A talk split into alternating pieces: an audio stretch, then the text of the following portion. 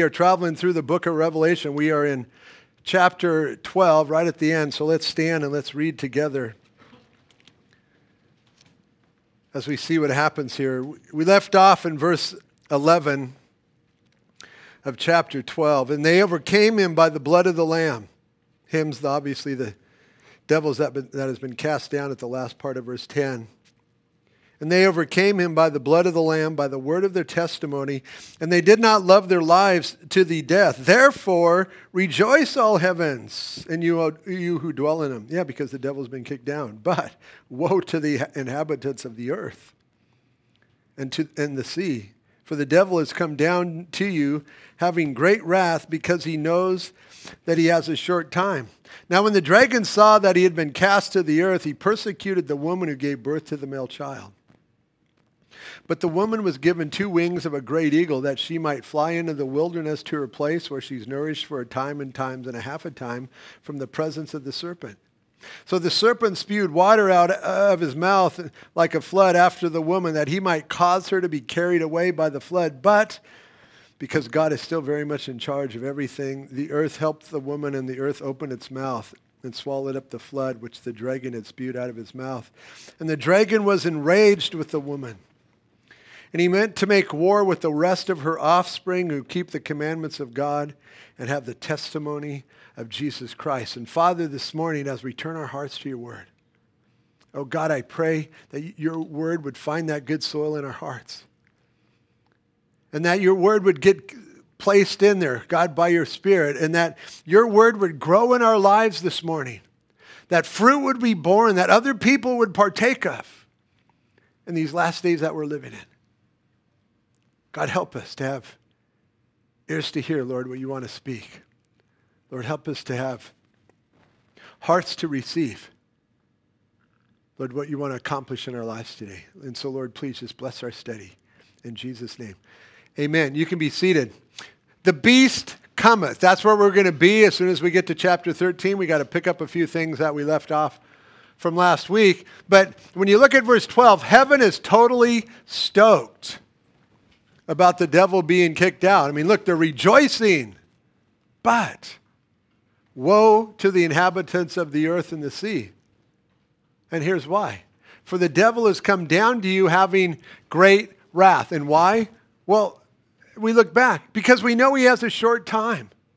So, somewhere in the midst of this seven year period, the devil has a total reality check and realizes he's not going to win. He all of a sudden realized he's going to be the loser. Game over. You know those video games? You see that sign that says game over. It's like, ah, oh, more quarters. And all of a sudden the devil has this total place of reality and he starts to realize his worst nightmare is going to come true. That what awaits him is the bottomless pit where the worm never dies, and that enrages him in a greater way than anything we could see today.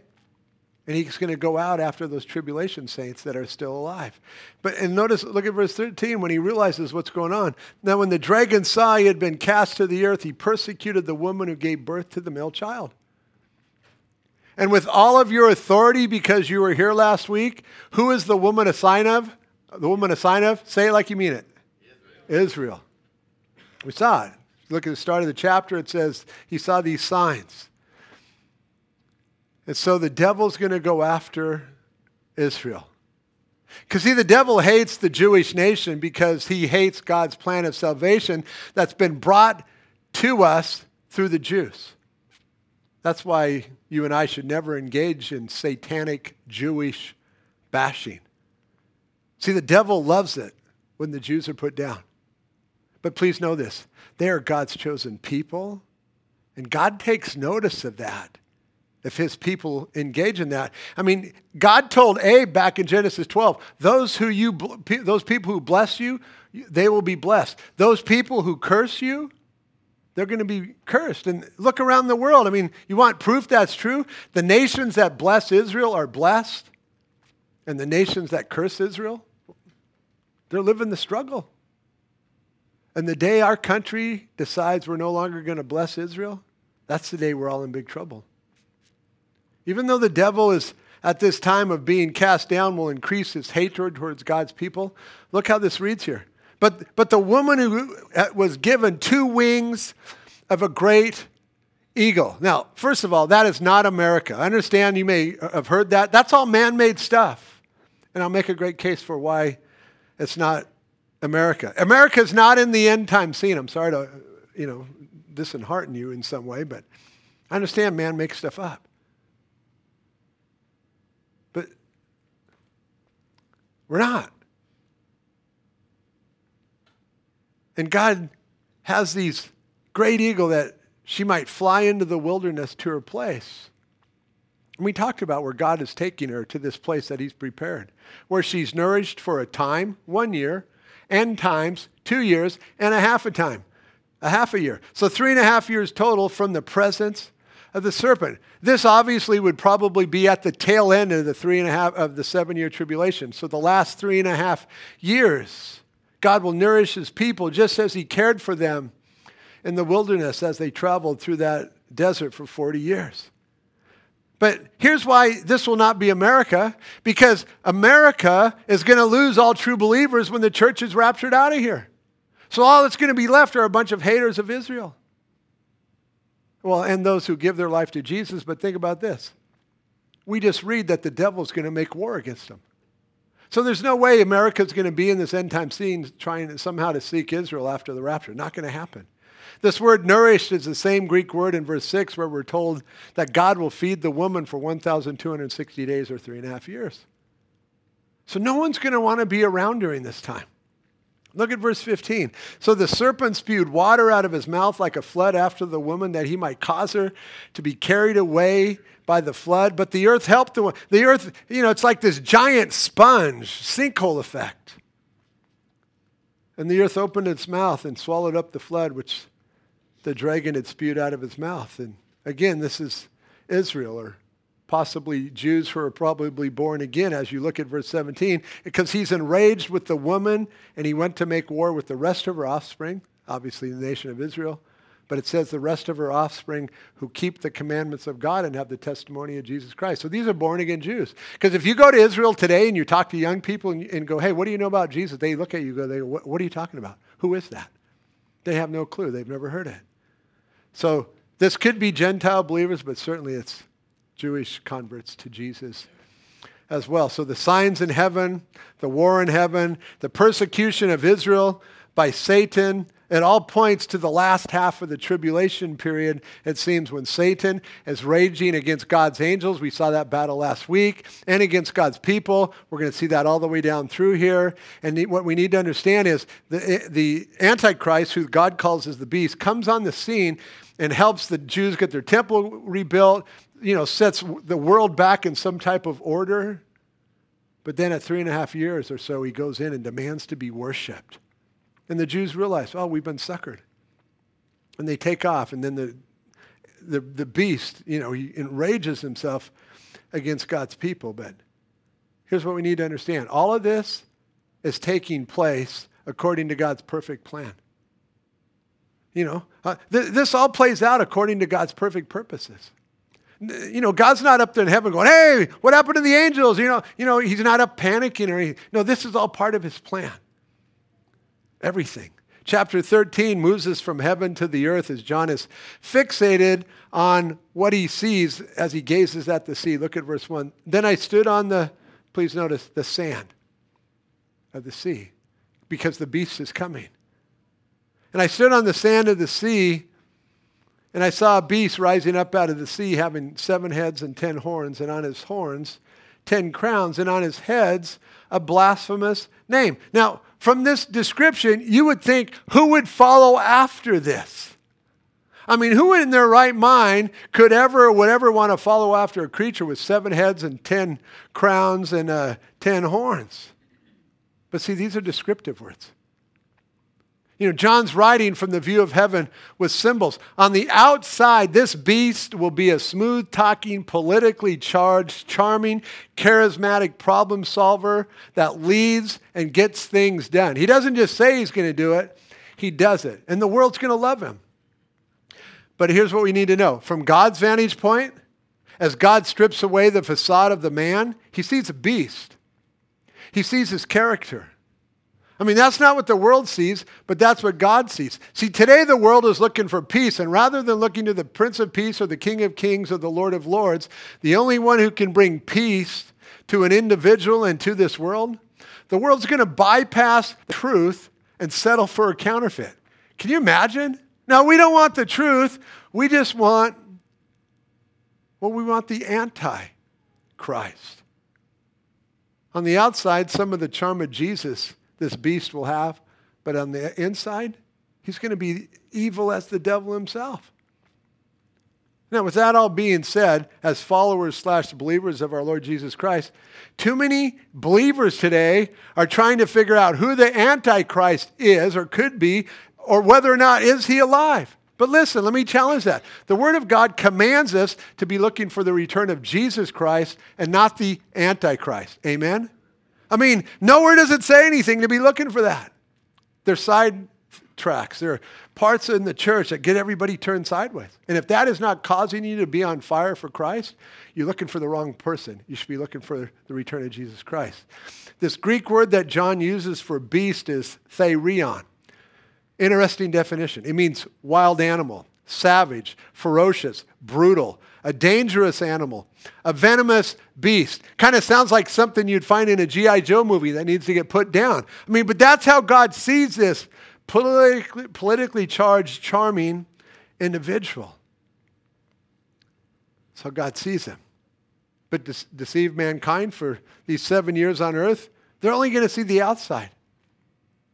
They're going to see him as their Savior, their Messiah, one worthy to be worshiped. But as God strips away the outer layer, this beast comes as the evil incarnate, and Satan himself gives him power to do his will.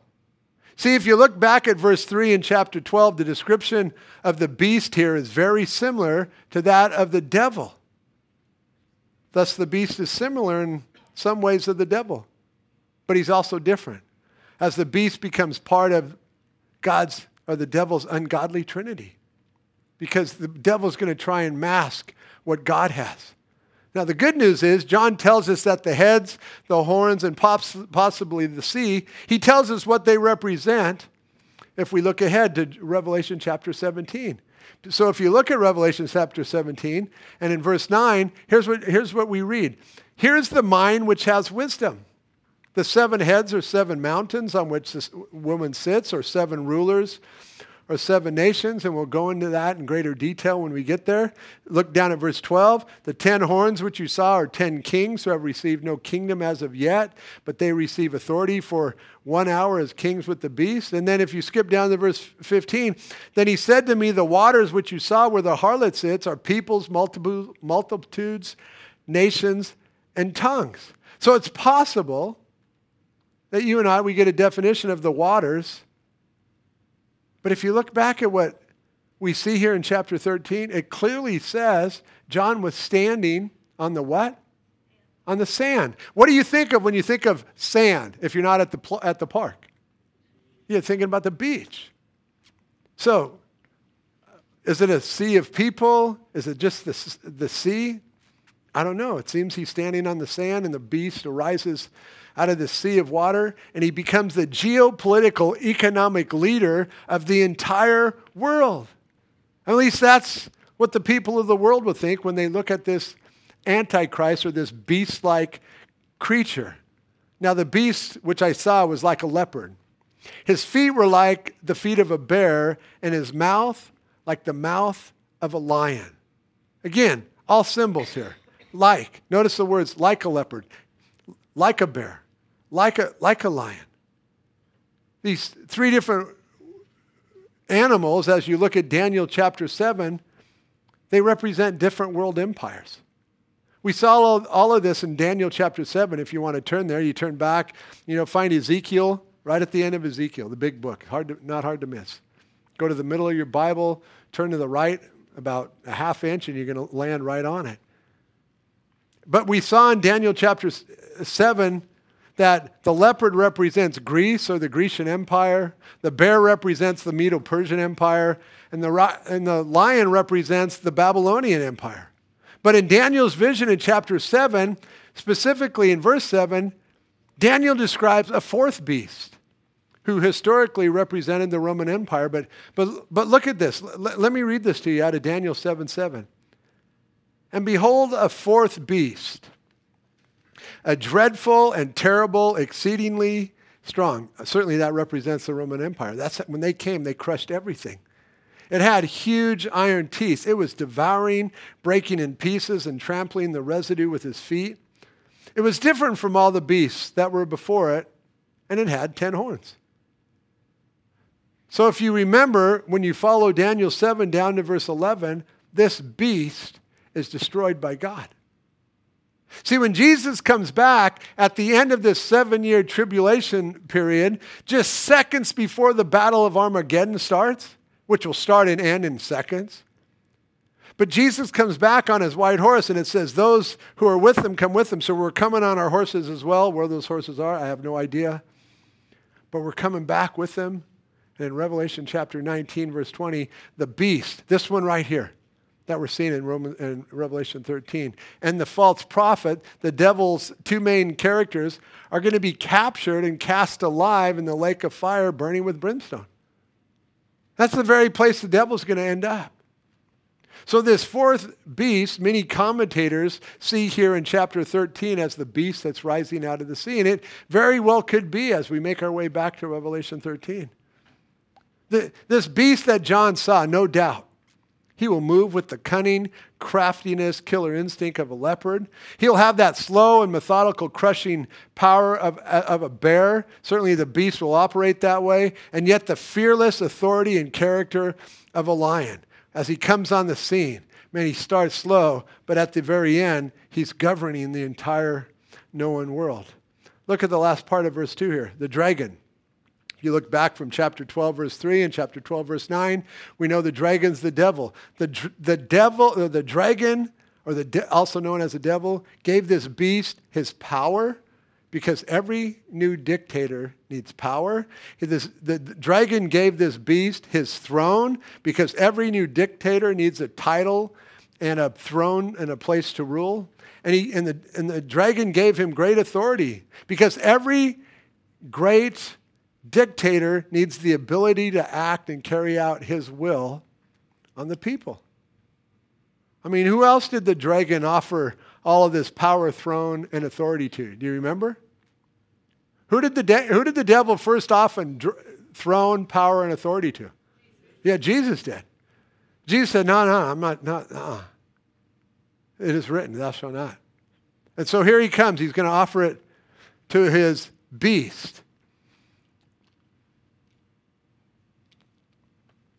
You know, this guy's going to be the masterpiece of the world.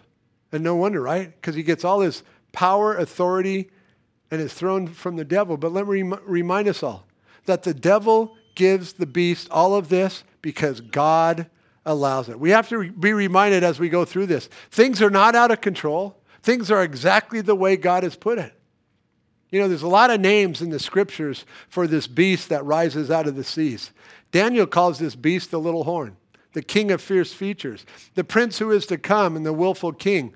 Jesus calls the beast the one who will come in his own name, and people will receive him. We know the Jews receive him. Paul calls him the man of sin, the lawless one. Only John in 1 John calls the beast the Antichrist. The word Antichrist only shows up four times in the Bible.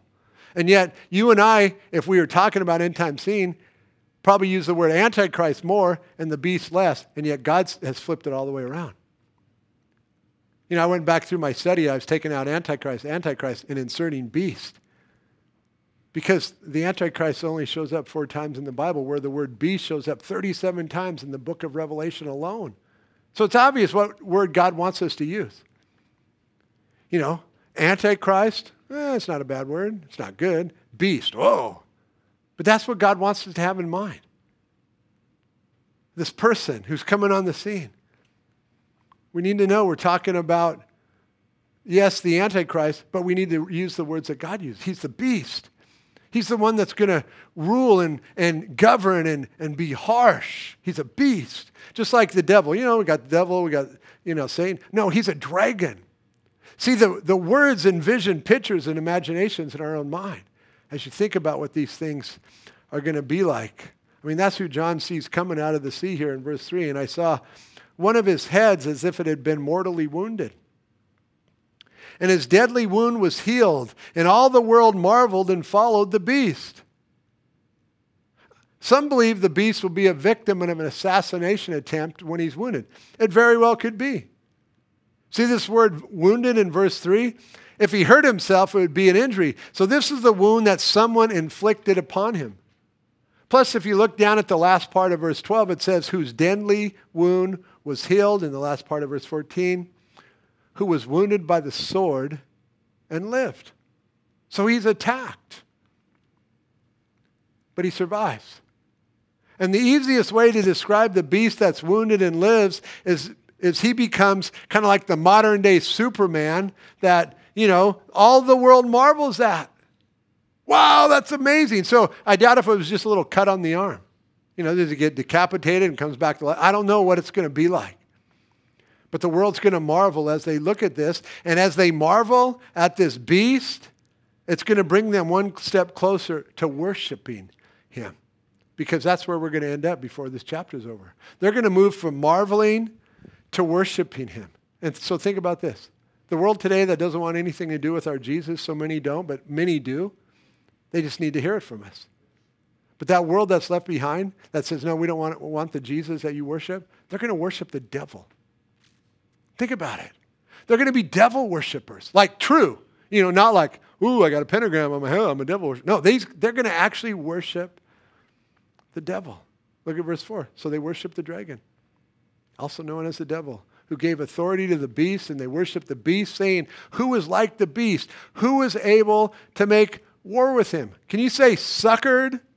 I mean, they're suckered. They are hooked, lined, and sinkered. Wow, he was wounded. Whoa, he healed. Hey, Jesus rose from the dead. Oh, yeah, don't give me that Jesus stuff. Guess maybe you're not called. It's crazy. Because they've chose to reject Jesus as the Lord of their lives, they're going to worship this one who was wounded and healed, and who is like the beast? Who is able to make war with him? I can answer that. Our God can kick the beast all the way down the street, you chump. I mean, who, who, who can? We, we already know the answer to that. And it just baffles me and is amazing to me about this that the world is going to follow this one who has some cheap miracles but who did more signs and wonders and miracles in one day than this beast? And they're going, we don't, we don't have time for that. He was rejected. I mean, you and I, as we get up and we go to work, go to school, as we walk in the neighborhood, as we go to the store, whatever, wherever we go, we are walking miracles of the grace of God as God called us and saved us. Oh, no, no, no, no, no, don't, don't tell me about that. But again, in these parts of the world where we, where we live, there's a lot of people that want to hear they want to see you and they want to hear your testimony. But you got to have feet and you got to walk and you got to share with them. But this fake one, he's their champion. I mean, it baffles me. I mean, the impact that the healing of this beast has upon the entire world, devil worship. It's crazy. But see, the world today thinks we're crazy. I mean, this is going to happen where they exchange the truth of God for the lie and they worshiped and served the creature rather than the creator who is blessed forever. It's going to happen. It's crazy to me. And the beast was given a mouth speaking great things and blasphemies, no doubt all against God's people and God's ways. And he was given authority to continue for 42 months. So for 42 months, the beast will say something and it will actually happen. Wow, that would be amazing. You know, political leaders today, they, they battle it out and, oh, we're going to do this. They never really seem to do anything. But during these 42 months, just think what someone could do when they are given the authority to get it done and it actually gets done. It's easy to see how people are going to go, wow, this, this guy is the greatest. He's doing it. But he's the beast. He's, it's devil worship. I mean, look at what the devil did to Job on those two different occasions when he was given authority to rattle his cage. God's going to give him authority for 42 months. I mean, the beast will have this authority for 42 months. And he will not only be the rock star policymaker, politician getting it all done, he's going to have a mouth to back it up. Verse 6. Then he opened his mouth in blasphemy against God to blaspheme his name, God's tabernacle, and those who dwell in heaven. Who's that? That's us. Whoa, whoa, you're hurting me right now. Hey, did anybody hear anything? No, I didn't hear anything. you know, but he, he uh, it's crazy. It just proves the beast is a big bully and a punk. It was granted to him, the beast, to make war with the saints and to overcome them. In context, this is death. And authority was given him over every tribe, tongue, and nation. It will be fashionably, politically correct, and cool to kill these tribulation saints who love and follow after Jesus during this time of the world's history. So, where's God Almighty in this time? Please understand, He's very much in control. Look, look, how this reads. It was granted to him. God's not sleeping here. God's watching all of this go down. People chose to delay their decision for Christ, and this is them. Now, the mid toasty and post toasty, you know who that is? You know, the mid tribulationists, the post tribulationists. See, they will tell you, because this is like their key verse, they'll tell you, hey, right here, the saints, that's the bride of Christ, it's the church. And they use the first part of verse 7 as a proof that the church is going to go through the tribulation period. Right there it says it. It was granted to him to make war with the saints. The saints got to be there if he's going to make war with them. Boy, you got me on that. but if you use the middle part of the same verse, you'll find that that argument holds no water because no one or no thing will ever be able to overcome the bride of Christ because Jesus is on record in Matthew 16, verse 18, and where he says, And I also say to you that you are Peter, and on this rock I will, I, Jesus says, will build my church, and the gates of Hades shall not prevail against it, period. See, Jesus predicted that Hades, the devil, or anything else that is evil would not be able to stand or prevail against his bride. So there's no way that these saints here in verse 7 are you and me. They are those who waited too long to repent, turn to Jesus, and do works befitting repentance. They waited too long. That's who they are. They're, not the church. You see, if you push Jesus from the authority of your life and put yourself and your needs before God, please understand you're following the path of the devil. What? Here, let me read it again. If you push Jesus from the authority of your life, think about what the devil did. I don't want you, God and you put yourself and your knees before God, that's what he did. You're following the path of the devil. Now, that's an exact, quote from Skip. So don't call me 555 344 0880. You can call him, but I agree with him. In the last days, people are going to push away the authority of God. And they're going to live with the way they want to live. Church, we got to realize that in these last days we're living in, where everything around us is telling us to live for ourselves and love ourselves and to be the authority over our lives. If we're living where Jesus is not the master of and over our life, if he's not the shot caller of our life, then you're following the path of the devil because that's what he did. You know, that might be a little upsetting or unsettling to you, but that's okay because I want to make certain that all of us get into, the, into, the, into heaven through the rapture and not have to wait behind for this. If I'm following the path of self love and place myself as the El Jefe in charge, that's what the devil did as he threw off God's authority that was around him and he put himself and his needs before God. That's what he did. We don't want to be found that way. I mean, how can I finish the race that Jesus has marked out for me if I choose to live that way of throwing off his authority and only dealing with myself? I'm not going to finish because I'm following the same path of the devil that he took, and he doesn't finish. It's critical.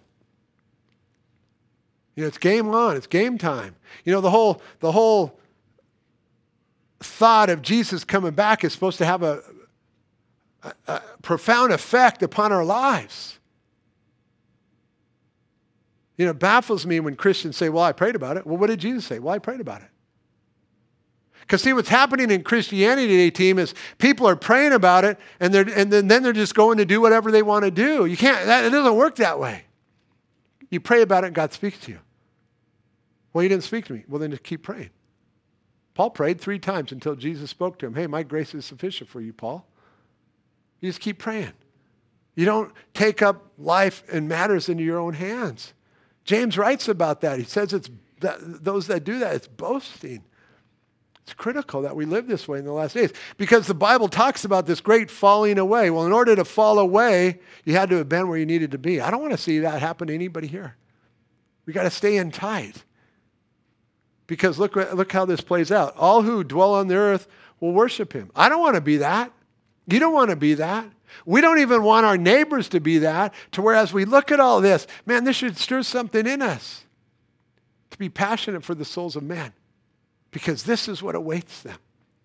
To have a loose touch on the things of the world, to be investing our treasure in heaven because you know what? Jesus could come back tonight and everything that you leave behind is for the Antichrist. That doesn't sound good. This is what's going to happen. All who dwell on the earth will worship him, verse 8, whose names have not been written in the book of life of the Lamb slain from the foundation of the world. If anyone has an ear, let him hear. A solemn word of warning, team. You know, it's not written like we saw in chapters 2 and 3, you know, whoever has an ear, ear, let him hear what the Spirit says to the churches. No, it's not worded that way. This is written to the individual. It's written to the individual who has an ear right now, today. And I pray each one of us do. We, we have an ear to hear. That we're living life today as if it's our last day. That we take that inventory when we wake up, we take that inventory when we lay down, and we wake up the next day excited, going, Lord, what do you want to do through me today? Lord, here's my life. It's yours. You know, you know, it's all part of that. Deny yourself, pick up your cross daily, and follow Jesus. Verse 10 He who leads into captivity shall go into captivity. It's all payback from God. He who kills with the sword must be killed with the sword. As, as in a sense, it seems like God's talking to these tribulation saints. And so he's going on record here whatever anyone does to any of those who have turned from their sins and turned to Jesus walking with me, God's saying they're going to receive the same. Whatever they do to my kids, they're going to get back. And then John writes here here's the patience and the faith of the saints, but it's the tribulation saints, the ones who waited too long to allow Jesus to be the Lord of their life. All of this points to them. You know, someone with conviction and authority. Will you say this? It didn't have to be that way. See, God's made a way today for Jesus Christ to be the Lord of your life, to where you abide in Him and He abides in you, and the Bible says you bear much fruit. And that is always fruit that someone else partakes of. You know, because your trees in your yard, if they're fruit trees, they don't produce fruit and then eat it. No, they produce fruit and the squirrels eat it. You know, but a, a tree never eats of its own fruit. And God has made a way today. You know, no one's going to be able to take on the Antichrist in his ways like we see in some of the end time movies today. It's not going to happen. It's not going to be easy being a tribulation believer. And John is encouraging these tribulation saints that get saved during those seven years and are still alive to hold on to the end. See, they have to go the distance as well, just like you and I do. Though they are attacked and killed, they must be steadfast, immovable in their faith in Jesus. And see, they're steadfast and immovable in their faith in Jesus, knowing that God's going to take out whoever takes them out. But they still have to finish, just like we have to finish. You know, you know, nobody gets a reward or a prize if you don't finish. You got to finish. Now, if things weren't bad enough already, we have a sequel to the first movie we just looked at in verse 11. Then I saw another beast coming up out of the earth. This would be another of the same kind. If you look ahead, it's the false, his, he's called the false prophet. But here he's called a beast. And, he, and the first one was coming out of the sea. This one's coming out of the earth, and he had two horns like a lamb. And he spoke like a dragon. Notice that he looks like a nice little lamb chop on the outside. Wow, a nice little pet lamb. but he speaks like the devil, which reveals his true nature on the inside. He's deceptive. He's all lying. I mean, he is slick, Willie to the max type of stuff right here. Jesus said in Matthew 7:15, "Beware of false prophets who come to you in sheep's clothing, but inwardly they are ravenous wolves." I mean, we're commanded by God to search the scriptures to see if what people are saying today is true. And here's this guy, going to come on the scene and everyone's just going to believe him. Team, you and I have never, should never be afraid of seeking to judge what you and I hear here. I'm never offended by that. It's critical. You can't just sit there and listen and go, oh, yeah, that's true. But that's what's happening today in the life of the church. We've got to be judging everything that is spoken today, backed by the Word of God. You know, don't let the charming outside fool you. Listen to what they say and take it back into the scriptures and then stand for the truth. And I understand there's some guys out there, I would love to go to lunch with them. I'm sure they'd be fun. But when it comes to their content, that's not in the Bible. You got to bring them. No, where do they get that stuff from? We got to li- judge by what we listen to. You know, this beast here is coming out of the dirt. The Greek word for beast in verse 1 is used here in verse 11. One was rising out of the sea. This guy is rising out of the dirt. And as the first beast is coming out of the tree, out of the sea, tries to be like a false Jesus in the Trinity, the false prophet here will try to act as the Holy Spirit and seeking to guide and direct people to worship the beast as the devil sets up his religious order here.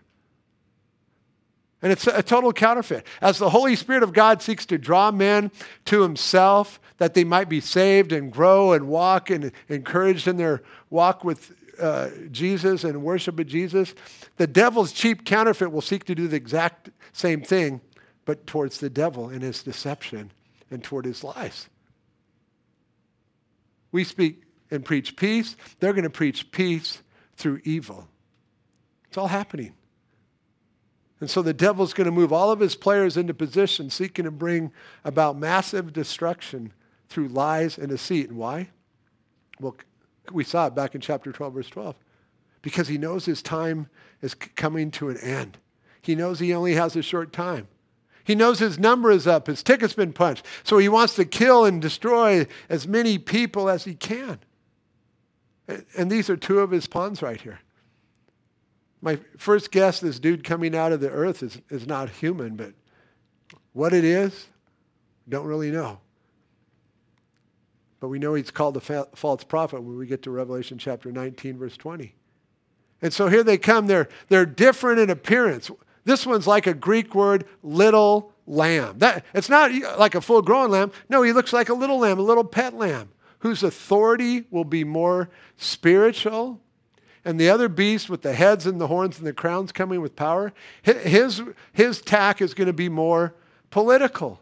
So the devil's going to have his political leader and his spiritual leader, and, and they're going to look like problem solvers, but on the inside, both beasts are pure, unadulterated evil, venomous evil that the world's going to worship.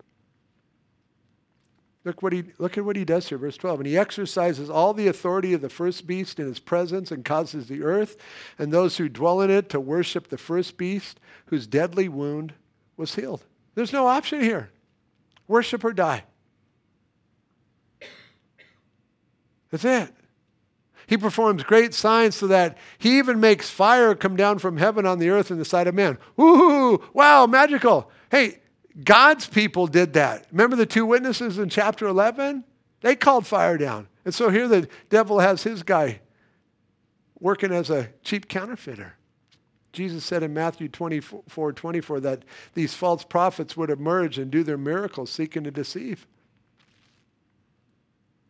And here he deceives those who dwell on the earth by those signs which he was granted to do. Please take notice of that in the sight of the beast, telling those who dwell on the earth to make an image to the beast who was wounded by the sword and lived. Okay, so, and I'm going to do this one, one more time. Where's God? Still there. Who grants him authority here? I, I, I'm not certain, but I know this God's not on vacation. He's allowing this evil to take place as they bring God's judgment to a world that has rejected his son. This is what awaits your friends, your coworkers, neighbors, family. This is what awaits them. You know, it's like, hey, we don't want Jesus. So God says, okay, you don't want Jesus? Oh, I'll give you the devil because that's what you want. And so God just gives them what they want.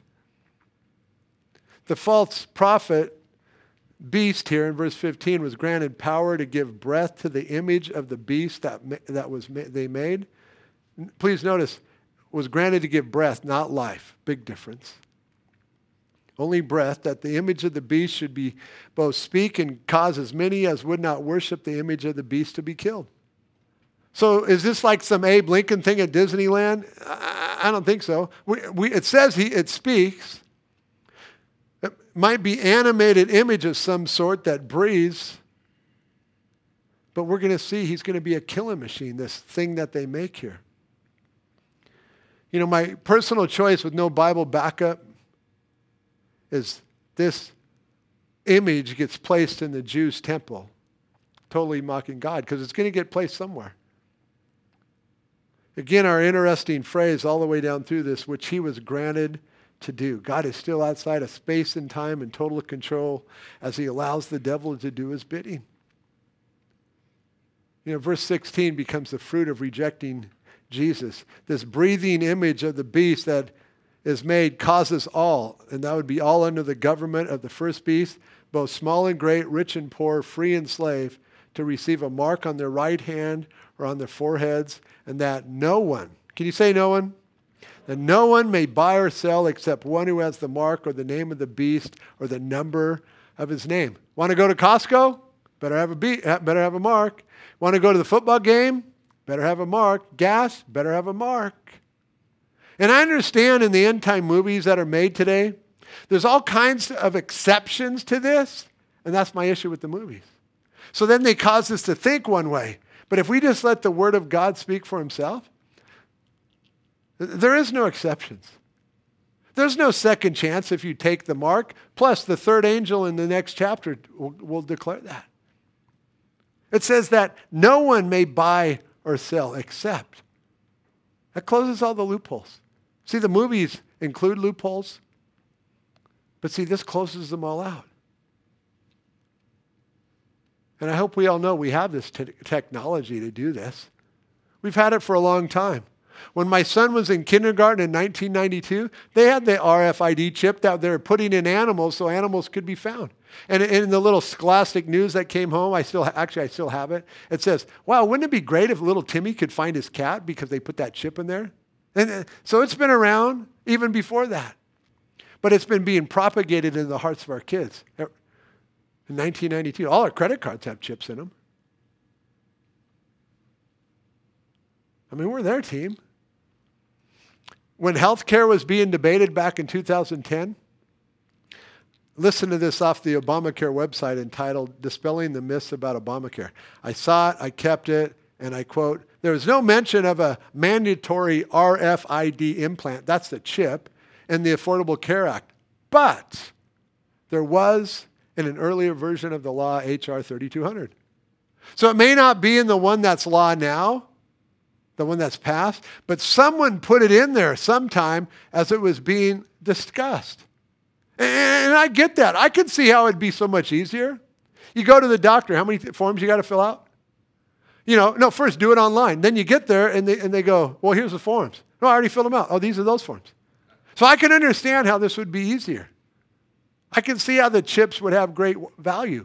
No wallet, no purse, nothing to get lost or carry. Thieves would carry, you know, I guess machetes and cut your head off or cut your arm off to, you know, rob you. So I can see how that would be easier. But the devil, and this is what we need to understand the devil is going to use this technology for his evil purposes. They've been putting chips into seals for years so they can track them. They always know where they are. So the technology is, is fine. It's part of us now. But it's when the devil's involved. And when it's like, this is the way it's going to be. So we don't have to be concerned about the technology today. I know, I know there's people that go get all, oh, it's like, listen, it's who we are right now. We live, that's, we live in a technological, you know, empire right now. We don't have to worry about it. Because when this is in play, we're out of here. And if you're still here when this is happening, you're in big trouble. You better be finding a cross and run into it. Here is wisdom, verse 18. I'm going to go on record. I don't have any. Go on record. I don't have any of that either. Let him, him who has understanding calculate the number of the beast, for it is the number of a man. His number is six, six, six. And seeing that I don't have any wisdom or understanding, I have no desire to wade into the 666 thing. I don't. God bless all of you who do. You can keep the book writers in business by reading all of their stuff. But no one's going to know. And even when the world knows, I don't think we're going to know because we're going to be safely tucked away in heaven. But this is the way it's going to go down. It's going to go down this way. The, the world today has an opportunity to worship the King of Kings and the Lord of Lords, the true Christ. But if they miss that, they're going to get an opportunity to worship the true Christ during the tribulation period. It'll be a lot harder. But if they miss that, they're going to worship the Antichrist, the beast, the false prophet. They're going to bow down and worship the devil. And see, those things have to weigh on our hearts a little bit. They, they should stir something up in us to where we realize if, if we don't at least, it's Christmas time, send a Christmas letter, share the gospel, send a track. I just want you to know the true meaning of Jesus that, that God had to be born so he could die for the sin of the world. I mean, that's true. We got to seize the opportunity, church. There's people all around us hurting, dying, killing themselves, looking for the lost, looking for some type of hope. You know, I had this, I don't know if it was a revelation of just life itself on Wednesday. But you and I, we pray for those that are lost, that God would go after them. And Jesus said that when the Holy Spirit comes into the world, that he's going to convict the world of sin because they don't believe in Jesus, and of righteousness because, because Jesus has resurrected, and of, uh, and of the judgment because the ruler of this world's been judged. And so, so that's God's doing his part. He's convicting the world of their sin. But see, the world today is, is going to drugs to try and put away that conviction because they don't like that feeling.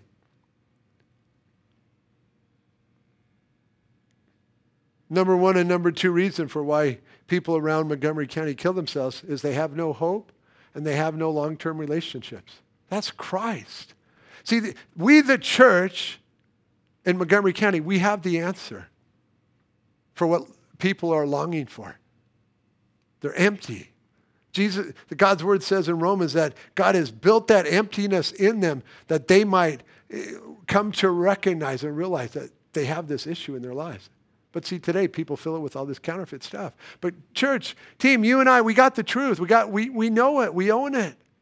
And as we see all this stuff that's going to go down, it's got to do something in us. It's got to stir something in us. It's got to move us into a place of taking steps of faith. Whether I'm at the restaurant, walking down the street. It's got to move us. The application has to be this stuff moves us to be watching for the return of Christ and having a passionate soul, for, uh, heart for the lost souls and having a loose grip on the things of this world. It's got to move us. Because, see, if we look at this and go, yeah, okay, yep, that's the beast, he came, yep, and we walk out of here unchanged, then the Word of God has never impacted our hearts. It's got to move us somehow. Father, we're thankful for your word, for the pictures that are here, the, the things that you want us to see and